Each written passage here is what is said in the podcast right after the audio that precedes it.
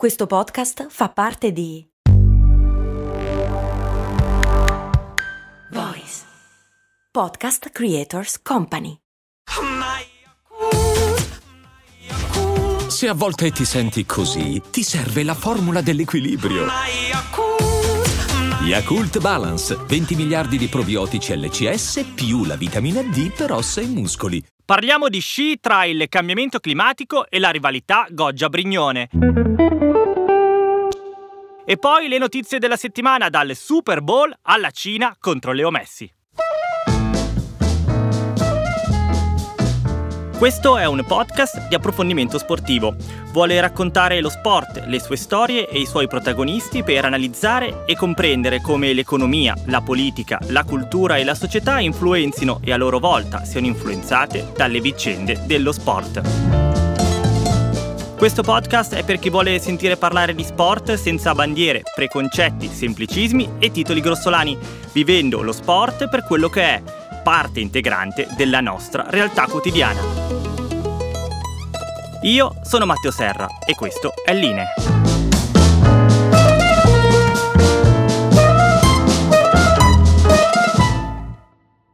Buongiorno amiche e amici di Line, ben trovati all'ascolto di una nuova puntata del primo podcast di approfondimento sportivo in Italia. Questo episodio parte dall'Allegiant Stadium di Las Vegas, Nevada, Stati Uniti, dove è andato in scena il Super Bowl, la finale del campionato nazionale di football americano, l'evento sportivo più seguito negli Stati Uniti, una partita che è un rito nazionale più che un incontro di football, il punto di congiunzione tra sport, spettacolo, pubblicità, media, investimenti milionari e passione popolare che si fondono insieme in una semplice partita.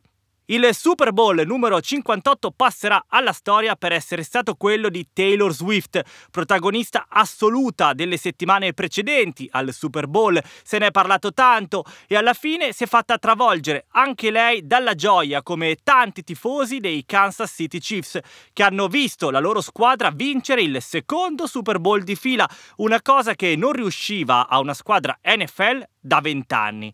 La foto simbolo di questo Super Bowl per una volta non sarà quella del touchdown decisivo, ma proprio di Taylor Swift che in campo bacia il suo fidanzato, il giocatore Travis Kelsey. Lui ancora con la divisa addosso, lei che lo bacia in mezzo al campo sotto i coriandoli. Sembra una scena da un film per teenager americani, ma è la realtà, se possiamo considerare effettivamente reale quello che succede nel magico mondo del Super Bowl. Can only feel the number of people out there being like, what's going on? First and goal. Mahomes flings it. It's there! Hardman! Jackpot! Kansas City! Per tutto quello che si è detto prima, per l'attenzione mediatica che ha generato, la sua presenza, la sua relazione, tutto quell'insieme anche di teorie del complotto alimentate dalla destra americana sul fatto che potesse esserci dietro la sua presenza chissà quale messaggio politico, Taylor Swift e di riflesso il suo fidanzato giocatore Travis Kelsey sono stati i grandi protagonisti del Super Bowl 2024.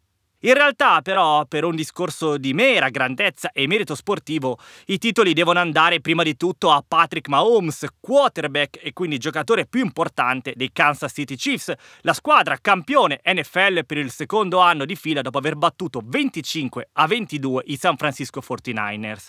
Mahomes, che ha 28 anni, ha condotto i suoi a una storica doppietta, una cosa che una squadra di NFL non faceva dal 2005. E Mahomes così vince, insieme ai suoi Chiefs, il terzo Super Bowl negli ultimi 5 anni e per il secondo anno di fila Mahomes è anche il miglior giocatore del finale. Dalle sue mani è partito il lancio che ha permesso ai Chiefs di segnare il touchdown della vittoria a pochi secondi dalla fine del primo tempo supplementare.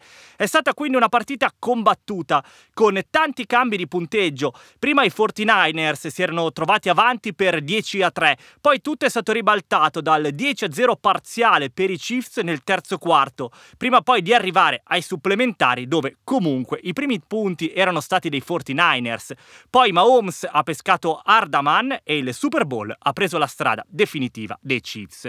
E quindi da quel momento in poi la regia della NFL si è concentrata quasi unicamente su Taylor Swift, come da desiderio dei milioni di Swifties, il soprannome dei suoi fan, incollati alla TV solo per vedere lei. Swift era arrivata allo stadio un paio d'ore prima della partita direttamente dal Giappone, dove aveva tenuto un concerto, e ha seguito la partita tifando come una persona qualunque, solo con una serie di telecamere puntate costantemente addosso. È il risultato dello Swift Effect, del mondo che si porta dietro questa grande pop star. La sua presenza alle partite dei Chiefs e la sua relazione con Kelsey ha generato nel corso di questa stagione una crescita del valore del brand dei Chiefs e della NFL per 331,5 milioni di dollari. Tutto soltanto grazie alla sua presenza. E quindi tutta questa storia non poteva avere finale migliore, con lei felice che bacia il suo innamorato che ha appena vinto il campionato, e quindi verosimilmente come lei lo erano milioni di persone che tifavano i Chiefs anche forse solo perché quella era la squadra proprio di Taylor Swift. Un po' meno contenti sicuramente i tifosi dei 49ers, ma per un discorso di grandi numeri tra di loro per forza c'era anche qualche Swifties, che quindi un po' di gioia l'avrà provata nel vedere la propria eroina esultare e essere felice. In un evento così mediatico, in cui lo sport è realmente solo la scusa per essere tutti lì, non poteva esserci finale migliore.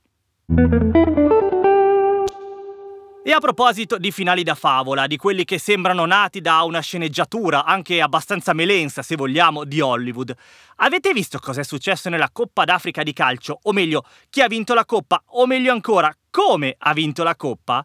Eh sì, perché quella che è stata definita per spettacolo sportivo e contesto economico la miglior Coppa d'Africa di sempre è stata vinta dalla nazione che ha ospitato il torneo, che sembrava essere già eliminata e quindi a un passo da una crisi nazionale, ma che poi, senza un vero allenatore, ha vinto la Costa d'Avorio. Ma andiamo con ordine. Questa edizione della Coppa delle Nazioni Africane, il suo nome ufficiale, si doveva giocare la scorsa estate, ma poi il rischio che il paese ospitante, la Costa d'Avorio appunto, venisse travolta da violenti uragani ha fatto spostare il torneo di sei mesi durante l'inverno. La Costa d'Avorio ha puntato tantissimo su questo torneo, non tanto sul piano sportivo, quanto soprattutto su quello economico e commerciale. La Costa d'Avorio infatti è ancora uno dei paesi più poveri dell'Africa, ma da una decina di anni con il presidente Alassane Ouattara ha trovato una certa stabilità politica dopo decenni segnati da crudeli guerre civili. L'economia si è ripresa e quindi, proprio per bocca dello stesso Ouattara, la decisione di ospitare la Coppa d'Africa andava vista proprio come un intento di far vedere a tutti quanto sia in crescita il paese, mostrando così un'immagine di una nazione in salute che vuole diventare il centro del calcio africano e un nuovo fondamentale polo economico commerciale per tutto il continente. Questo così, per ricordarci ancora una volta i poteri parasportivi di eventi del genere. Tutto molto bello, peccato che poi però la Costa d'Avorio stava andando malissimo nel torneo. Nel primo girone era stata praticamente già eliminata e con il popolo in totale protesta era stato esonerato l'allenatore Jean-Louis Gasset. Poi però una roccambolesca coincidenza di risultati aveva fatto passare la Costa d'Avorio come una delle migliori terze e a quel punto la squadra è stata affidata a Emerse Faé, che faceva parte dello staff di Gasset. E lì la storia è cambiata, perché la Costa d'Avorio ha eliminato prima il Senegal, campione in carica e favorito ai rigori, e pian piano è arrivata fino alla finale, vinta anche lì in rimonta contro la Nigeria. Storia dentro la storia, il gol decisivo l'ha segnato Sebastian Haller, uno che esattamente due anni fa doveva interrompere la sua carriera a causa di un tumore ai testicoli. L'anno scorso è tornato in campo e ora ha regalato al suo paese la vittoria della Coppa giocata in casa, esaltando come non mai l'orgoglio di una nazione che ha sofferto a lungo, ma che ora sembra intravedere la luce di un futuro migliore. Anche grazie al calcio e a una partita i cui poteri, come vedevamo prima per quanto riguarda il Super Bowl, possono essere infiniti. Lo sport si può mischiare alla politica non soltanto in occasione dei grandi eventi, ma anche quando le attenzioni mediatiche sono lontane e anzi è forse proprio in questa occasione che assume un valore maggiore in termini di volontà di esporre le proprie opinioni. È successo per esempio durante una partita di qualificazione agli europei di basket femminili del 2025 tra Irlanda e Israele. La partita si è giocata a Riga, in Lettonia, perché non si può giocare in Israele per ovvie ragioni. Prima della partita, le giocatrici irlandesi si sono rifiutate di stringere la mano alle avversarie. Già nei giorni precedenti molti in Irlanda avevano invitato la squadra a boicottare la partita, ma alla fine poi si è giocato per evitare conseguenze peggiori, anche se la mancata stretta di mano è stato un segnale politico chiaro di supporto a Gaza e per rispetto ai 27.000 morti palestinesi. La reazione di Israele è stata altrettanto dura. Le giocatrici hanno accusato le avversarie di antisemitismo e l'allenatore israeliano ha detto che le irlandesi non rispettano gli avversari e in generale il valore della competizione. La partita poi è stata vinta per 30 punti da Israele, ma a quel punto non interessava più a nessuno. Personalmente, cambiando decisamente tono, una delle vicende più buffe di questo ultimo periodo ha come protagonista Leo Messi e la sua squadra, l'Inter Miami, che sono in tour in Asia per una serie di amichevoli. L'Inter Miami è una squadra che esiste, passatemi il termine, soltanto da quando Messi ha deciso di andarci a giocare. Ma infatti sarebbe stato possibile per loro pensare a una tournée prima dell'inizio della stagione come invece fanno da sempre le squadre europee. Nessuno lontano da Miami sarebbe interessato a vederli giocare, a meno che, appunto, non ci sia Leo Messi in campo. Una parte della vicenda l'avevo già raccontata anche nelle scorse puntate. L'Inter Miami doveva giocare a Hong Kong, un amichevole, e gran parte della promozione della partita nelle settimane precedenti verteva proprio sulla presenza di Messi. Leo però non era in forma, ha una serie di problemi fisici in questo periodo e quindi per evitare di rovinare l'inizio ufficiale del campionato non ha giocato. E non l'hanno presa per niente bene i tifosi di Hong Kong, che hanno fischiato tutto il tempo. La società che ha organizzato l'evento ha perso circa 2 milioni di dollari perché aveva promesso che Messi ci sarebbe stato e invece no, e quindi il 50% del costo del biglietto verrà rimborsato agli oltre 40.000 spettatori di Hong Kong. Ma la questione non è finita qua. L'antipatia nei confronti di Messi si è diffusa in tutta la Cina, che ha preso la sua assenza dal campo proprio sul personale, tanto che sono state cancellate due amichevoli contro Nigeria e Costa d'Avorio che l'Argentina e quindi Messi avrebbero dovuto giocare in Cina nei prossimi mesi. La beffa finale è stata che qualche giorno dopo, in un'altra amichevole, questa volta in Giappone, Messi invece si è sceso in campo. Il fatto che Messi abbia giocato dopo è stato un ulteriore schiaffo in faccia, ha detto l'azienda che ha organizzato la partita a Hong Kong. Volevamo almeno che Messi si alzasse e chiedesse scusa ai tifosi per la sua assenza. Messi invece non l'ha fatto e ora è odiato giusto da un miliardo di persone in Cina. Chiudiamo con due alert. Il primo riguarda lo sport washing e quindi la pratica di usare lo sport per cercare di trasmettere messaggi e immagini ben specifiche. E per una volta, per parlarne, non andiamo in Arabia Saudita o in posti analoghi, ma stiamo a casa nostra, nella nostra Serie A di calcio, che dall'anno prossimo cambierà main sponsor e quindi anche nome. Da Serie A Team diventerà Serie A Eni Live, il marchio legato alla mobilità sostenibile di Eni. Eni così vuole apparire come un avamposto della transizione energetica, ma attenzione perché secondo i dati riportati dal giornale Il Domani, il rapporto tra gli investimenti nell'energia rinnovabile e quelli nei combustibili fossili è di 1 a 15 a favore dei fossili. Ma chiaramente il fatto di sponsorizzare la Serie A solo con la parte legata alle rinnovabili vuole far passare il messaggio di un'azienda Eni appunto, concentrata solo sull'energia rinnovabile e quindi un punto di riferimento per questo aspetto, ma i dati ci dicono che in realtà non è proprio così, quindi sport washing alert eppure molto alto. L'altro alert invece è sulla notizia triste, quella che ci parla della scomparsa di Kelvin Kiptun, il corridore keniota detentore dell'attuale record sulla maratona. Kiptum è morto ad appena 24 anni in un incidente d'auto insieme al suo allenatore Gervais Akizimana. Il suo record è di 2 ore, 1 minuto e 9 secondi sulla maratona e Kiptum si stava allenando per provare a rompere il muro delle 2 ore in una gara a Rotterdam il prossimo aprile, prima poi di concentrarsi sulle Olimpiadi di Parigi. Invece niente di tutto questo accadrà. Kiptum si era rivelato al mondo nel 2022 nella maratona di Valencia e da lì aveva espresso sempre di più il proprio talento fino alla maratona di Chicago in cui aveva fatto il nuovo record del mondo battendo il precedente record di Eliud Kipchoge di ben 34 secondi. Proprio Kipchoge, che sarebbe stato il suo principale rivale alle prossime Olimpiadi di Parigi, ha parlato di una morte sconvolgente per una stella nascente dello sport mondiale. L'uomo più veloce del mondo a correre è morto in un incidente d'auto perché un'auto correva troppo veloce. Il destino segue veramente delle logiche tutte sue. Se questo episodio di Linee ti sta piacendo e se apprezzi questo modo di fare informazione sportiva, supporta Linee Podcast. Puoi farlo condividendo questa puntata sui social o con qualcuno a cui potrebbe interessare. Puoi mettere segui su Spotify e lì direttamente commentare la puntata. Puoi infine seguire Linee Podcast sui social, su Instagram e su TikTok e iscriverti alla newsletter. Il link lo trovi nella descrizione del podcast. Puoi infine e soprattutto parlare di linee in giro in modo tale che possa crescere sempre di più. Grazie per quello che vorrai fare. E gara per la vittoria tra Yul e Noel, con Noel nell'ultimo settore adesso a cercare di rompere quell'1.36 e 24 e non c'è mai terzo! Vince Yul dalla trentesima posizione in prima manche.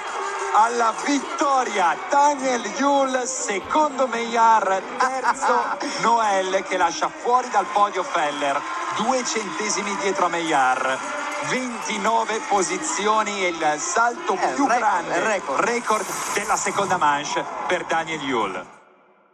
Lo scorso 4 febbraio, nella gara di Coppa del Mondo di sci nella specialità dello slalom, è successa un qualcosa che ha lasciato tutti, come questi telecronisti di Eurosport, a metà tra l'incredulo e il divertito. Uno sciatore svizzero, Daniel Yul, pur essendo partito dalla trentesima posizione, l'ultima con la quale ci si qualifica alla manche finale che assegna poi la vittoria, ha fatto registrare il tempo più veloce, trionfando quindi in quella gara.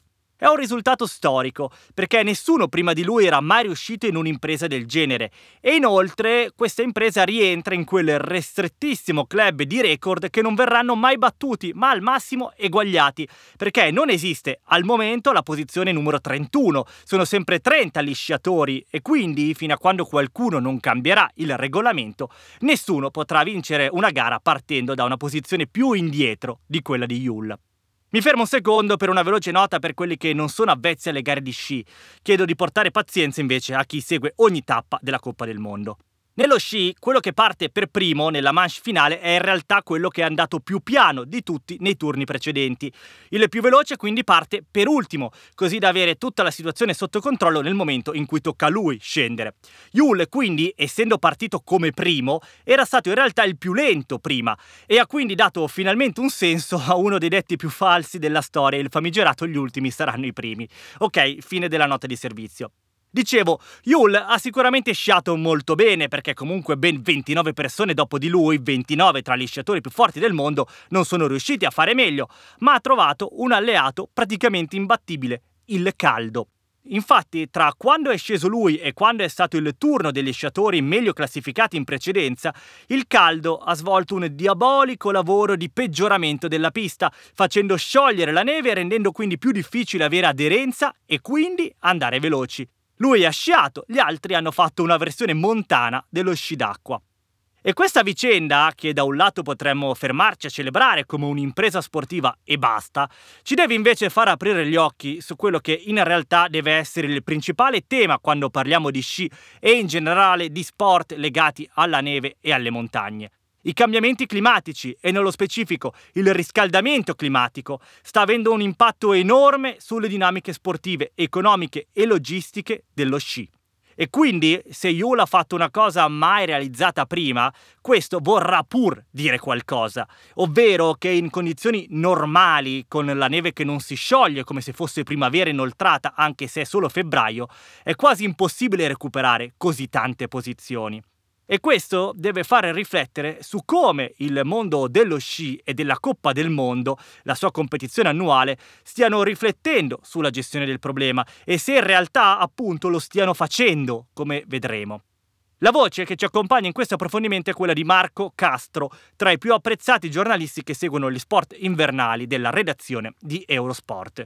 Marco ha seguito la storica gara di Yule e proprio da lì quindi siamo partiti nella nostra analisi sul come lo sci sia stato investito dal riscaldamento climatico e su che soluzioni potrebbe trovare per limitare il problema, perché per risolverlo del tutto servirebbe che qualcuno agisse in altri contesti rispetto a quelli sportivi.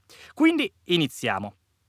A Chamonix, Jule ha fatto un'impresa incredibile, una rimonta che numericamente come posizioni recuperate potrà solamente essere eguagliata perché meglio di così non si può fare, però ovviamente va fatta una riflessione perché se la gara, la seconda mancia è stata a suo modo comunque esaltante perché comunque ci si chiedeva fino a che punto sarebbe potuto arrivare Jule, fino a che punto si sarebbe potuta spingere la sua rimonta, dall'altro lato, dal punto di vista tecnico, è stato un po' triste, nel senso che lui è stato bravissimo, è stato bravissimo perché dopo aver fatto una prima manche da dimenticare ed essere rimasto per, quasi per miracolo nella seconda, ha fatto quello che doveva, ha spinto al massimo, ha sfruttato la pista che quando è partito lui era ancora performante e meglio di così non poteva fare.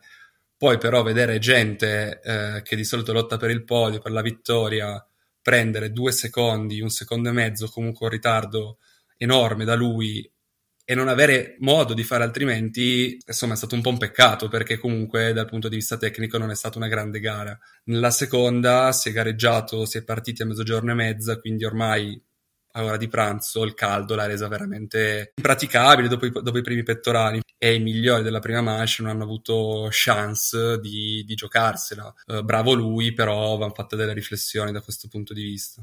E allora proviamo a farle queste riflessioni e iniziamo a farle da un preciso punto di vista, quello che potrebbe essere percepito da chi organizza la Coppa del Mondo di sci come quello più preoccupante. Se la neve fa schifo, anche le gare perdono fascino e quindi il pubblico è meno interessato a guardarle e sapete bene voi, ascoltatori e ascoltatrici di Line, che ormai non esiste più uno sport che possa avere un futuro se non ha una platea di tifosi e di appassionati ben fedele. Capiamoci, il riscaldamento climatico è un problema serissimo, le cui cruciali conseguenze non sono sicuramente il fatto di rendere meno interessante le gare di sci. Le vere conseguenze sono quelle che subiscono gli ecosistemi montani, le piante gli animali che lì ci vivono. Lo scioglimento dei ghiacci rompe equilibri formatisi nel corso dei millenni, oltre a rendere più pericolosa la montagna, a esporre chi ci vive o chi ci va al pericolo di valanghe improvvise, oltre poi alla possibilità di nuovi virus che potrebbero riapparire dopo secoli secoli di conservazione nel ghiaccio. Ok, queste sono le vere conseguenze del riscaldamento climatico in montagna. Però, se parliamo di sport e soprattutto se parliamo di sci alpino, il riscaldamento climatico ha come conseguenza quello di impattare pesantemente sulle gare di Coppa del Mondo, che vengono annullate o cancellate o rimandate perché non c'è più neve, oppure rese del tutto pazze e imprevedibili, come è successo nel caso di Yule. Questo problema crea danni a molti, alle sciatrici e agli sciatori che vedono sfalsarsi i loro calendari tra allenamenti e gare, alle comunità montane che campano e come a livello economico sul circo mediatico che la Coppa del Mondo si porta dietro, e infine alle tv, ai brand e agli sponsor che finanziano le gare e vedono i loro soldi andare in fumo se poi appunto la gara non si svolge.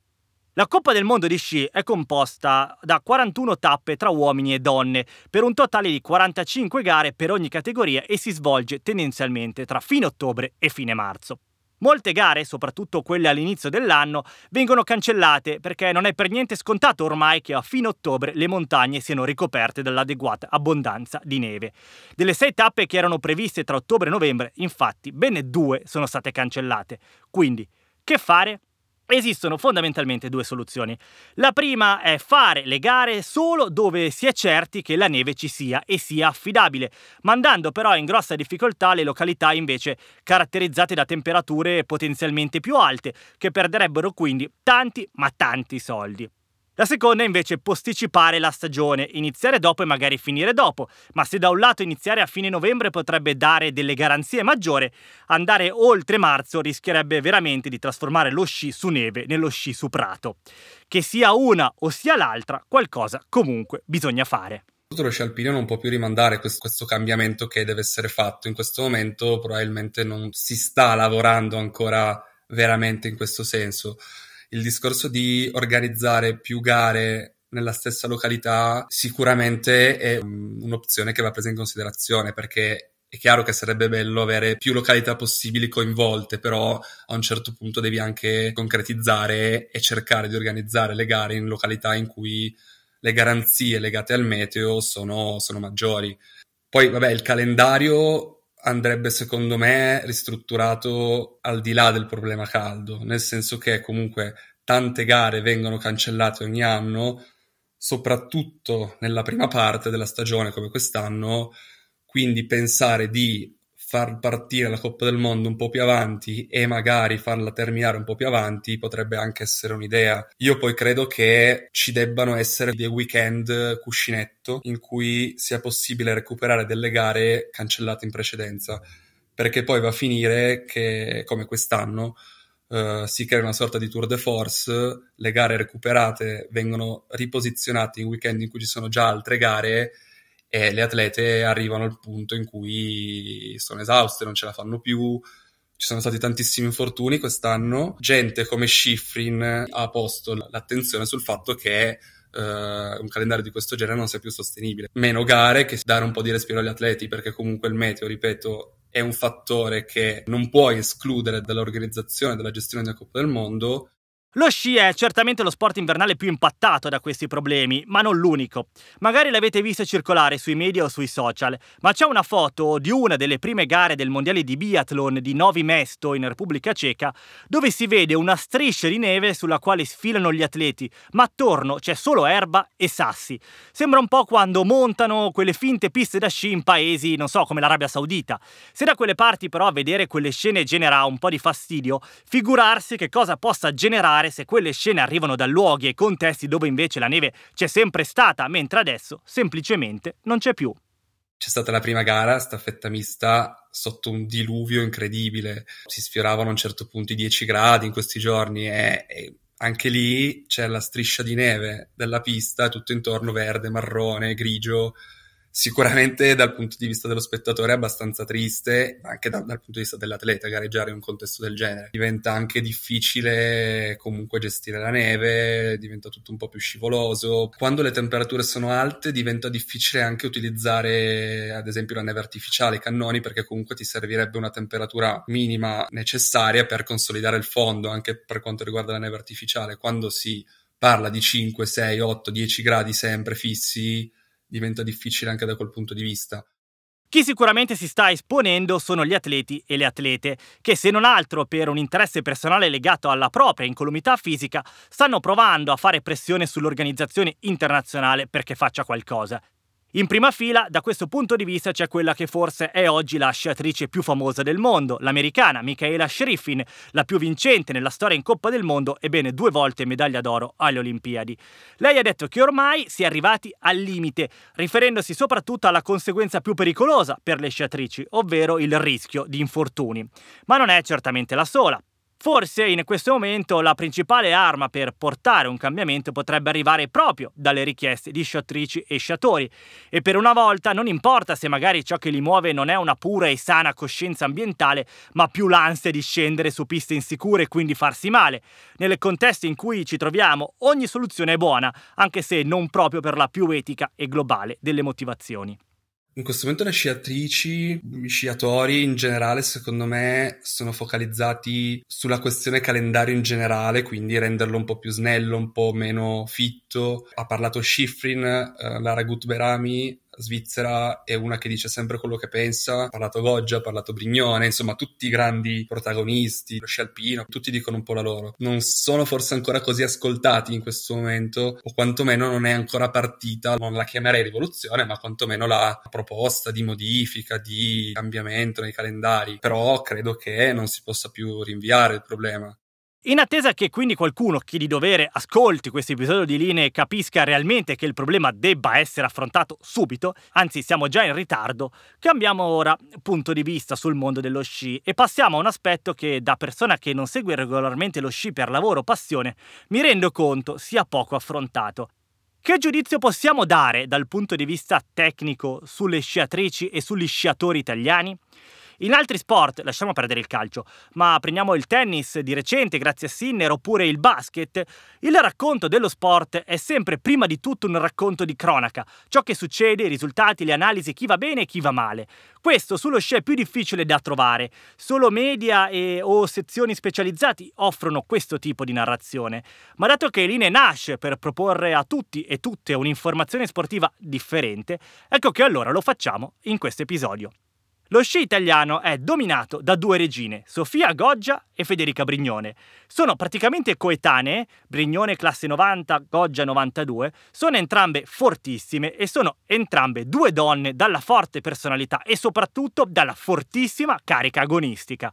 La loro rivalità, che non si capisce bene quando sia caratterizzata anche da una certa antipatia personale, ogni tanto anche cavalcata da altre figure attorno a loro, come la madre di Brignone che aveva un po' criticato Goggia e sminuito un suo infortunio, dicevo, la loro rivalità è al momento un unicum nello sport italiano. Non esiste un'altra disciplina dove due atlete o atleti italiani siano in totale competizione tra loro e siano contemporaneamente anche tra i top nel mondo. Pensateci un attimo, io un altro esempio non l'ho trovato. Se a voi vi viene in mente, scrivetemelo. La possiamo quindi definire la più grande rivalità odierna dello sport italiano. Sofia Goggia, di recente, si è fatta male, si è rotta la tibia e questo ha posto fine alla sua stagione e quindi a livello mediatico anche sulla stagione dello sci azzurro, perché se lei non vince le gare poi non ne parla più nessuno di quello che succede. Chiedo quindi a Marco di raccontarci che sciatrici siano Goggia e Brignone e come stesse andando la loro stagione. Partiamo da Sofia Goggio da Bergamo, campionessa olimpica nella discesa libera e vincitrice di quattro edizioni della Coppa del Mondo in carriera. Stava facendo una, una grande stagione, secondo me perché ha vinto due gare, era in testa alla classifica di discesa. La cosa che mi aveva colpito, che aveva colpito un po' più tutti, è il fatto di quanto fosse tornata performante in gigante. Quindi lei comunque tendenzialmente la più forte in discesa, comunque in grado di salire sul podio in Super G e anche di vincere ma soprattutto tornata ad ottimi livelli in gigante e quindi un atleta in grado di essere competitiva, performante su tre discipline. Tutti ce la ricordavamo come un po' folle, un po' sempre così al limite no? sugli sci, ci teneva sempre con questo fiato sospeso, con questa apprensione mentre la guardavamo sciare. Invece quest'anno aveva trovato un po' più di stabilità, un po' più di, di sicurezza e stava disputando una grande stagione. Questo è invece il parere su Federica Brignone, nata a Milano e residente in Valle d'Aosta, vincitrice di tre medaglie olimpiche, un argento e due bronzi, e vincitrice di quattro edizioni della Coppa del Mondo in carriera. Federica Brignone è partita fortissimo, ha vinto in Super G, ha vinto in Gigante, quest'ultimo mese ha avuto un po' di calo dal punto di vista dei risultati, però sì, anche lei comunque sta facendo una grande stagione, loro due sono sicuramente le nostre punte di, di diamante, è bello perché comunque c'è questa rivalità tra di loro e si superano e controsuperano nelle classifiche di, di, vittorie in Coppa del Mondo. Ormai sono, seconde nella classifica italiana di tutti i tempi, dietro soltanto all'irraggiungibile Alberto Tomba. Però sì, è bello avere due atlete così di, di spessore assoluto. Goggia e Brignone sono prime pari a 24 nella classifica di vittorie in Coppa del Mondo tra le donne, la terza a 16 è Deborah Compagnoni, e sono parimenti al secondo posto anche nella classifica assoluta che riunisce uomini e donne, dietro soltanto ad Alberto Tomba, che vabbè è a quota 50, ma qui parliamo veramente di un caso eccezionale. I numeri certo danno una bella idea di quanto queste due siano forti, ma anche il fatto che si sfidino tra di loro da anni è sintomo del livello. E come spesso succede nello sport, il tuo primo alleato per farti rendere al massimo è proprio il tuo principale avversario.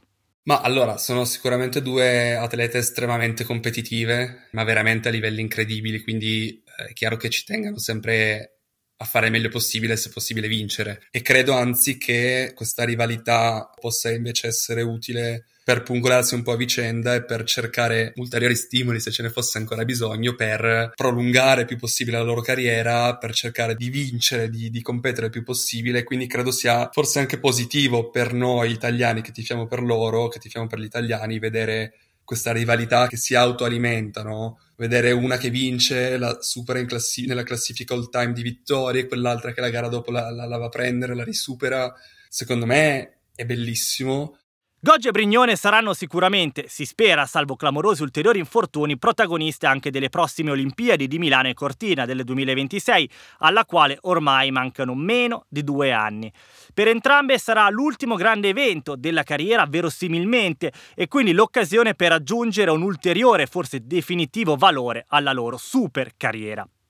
Oltre a loro, le speranze dello sci italiano sono nelle gambe di Elena Curtoni e Marta Bassino, attuale campione del mondo nel Super G. Entrambe però, tra infortuni e problemi personali, non hanno vissuto una grande stagione quest'anno. E poi ci sono altre sciatrici, più giovani e meno quotate, che chissà aspettano il loro momento. E gli uomini? E gli uomini malino, lo sciatore di riferimento è ancora Dominic Paris, che però ormai ha 35 anni e anche se è talmente forte da essere comunque ancora competitivo, sicuramente il grosso della sua carriera è andato. I nomi per il futuro sono quelli di Alex Vinazzer, che ha mostrato di avere talento ma di essere ancora abbastanza incostante, e poi i due 2001 Filippo Della Vita e Giovanni Franzoni. Probabilmente poi il 2001 migliore sugli sci gioca in realtà a tennis e si chiama Yannick Sinner, che poteva tranquillamente scegliere di diventare un campione di sci, ma ha scelto un'altra carriera. Parlare di sci offre quindi molti punti di vista, da quelli legati al cambiamento climatico passando per quelli organizzativi e strutturali fino a quelli più sportivi e tecnici.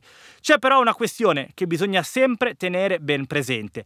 Ogni punto di partenza, per qualunque analisi, storia e racconto in questo contesto, dipende da un solo elemento fondamentale, la neve e la sua presenza sulle montagne. Se vogliamo continuare a goderci lo sci, che sia con la speranza di vincere una gara o di farsi una sciata con gli amici o anche di vedere le gare in tv, dobbiamo fare qualcosa per fermare il cambiamento climatico e il riscaldamento globale. Lo sport, lo sport che vi viene raccontato su Line, serve anche a prendere ulteriore coscienza su questi temi e trovare, magari, qualche stimolo in più per agire e provare a cambiare qualcosa. Avete ascoltato Line, Dentro lo Sport, il primo podcast di approfondimento sportivo, curato dal sottoscritto Matteo Serra con la collaborazione di Voice e registrato e mixato da Jack Leg Studio. Potete seguirlo su tutte le piattaforme streaming. Per commentare la puntata o scrivere dei suggerimenti e consigli potete seguire la pagina Instagram Line Podcast o scrivere all'indirizzo mail linepodcast.gmail.com. Con questo è tutto, vi saluto e vi do appuntamento alla prossima settimana. Hiring for your small business? If you're not looking for professionals on LinkedIn, you're looking in the wrong place. That's like looking for your car keys in a fish tank. LinkedIn helps you hire professionals you can't find anywhere else, even those who aren't actively searching for a new job but might be open to the perfect role. In a given month, over 70% of LinkedIn users don't even visit other leading job sites. So start looking in the right place. With LinkedIn, you can hire professionals like a professional. Post your free job on linkedin.com slash people today.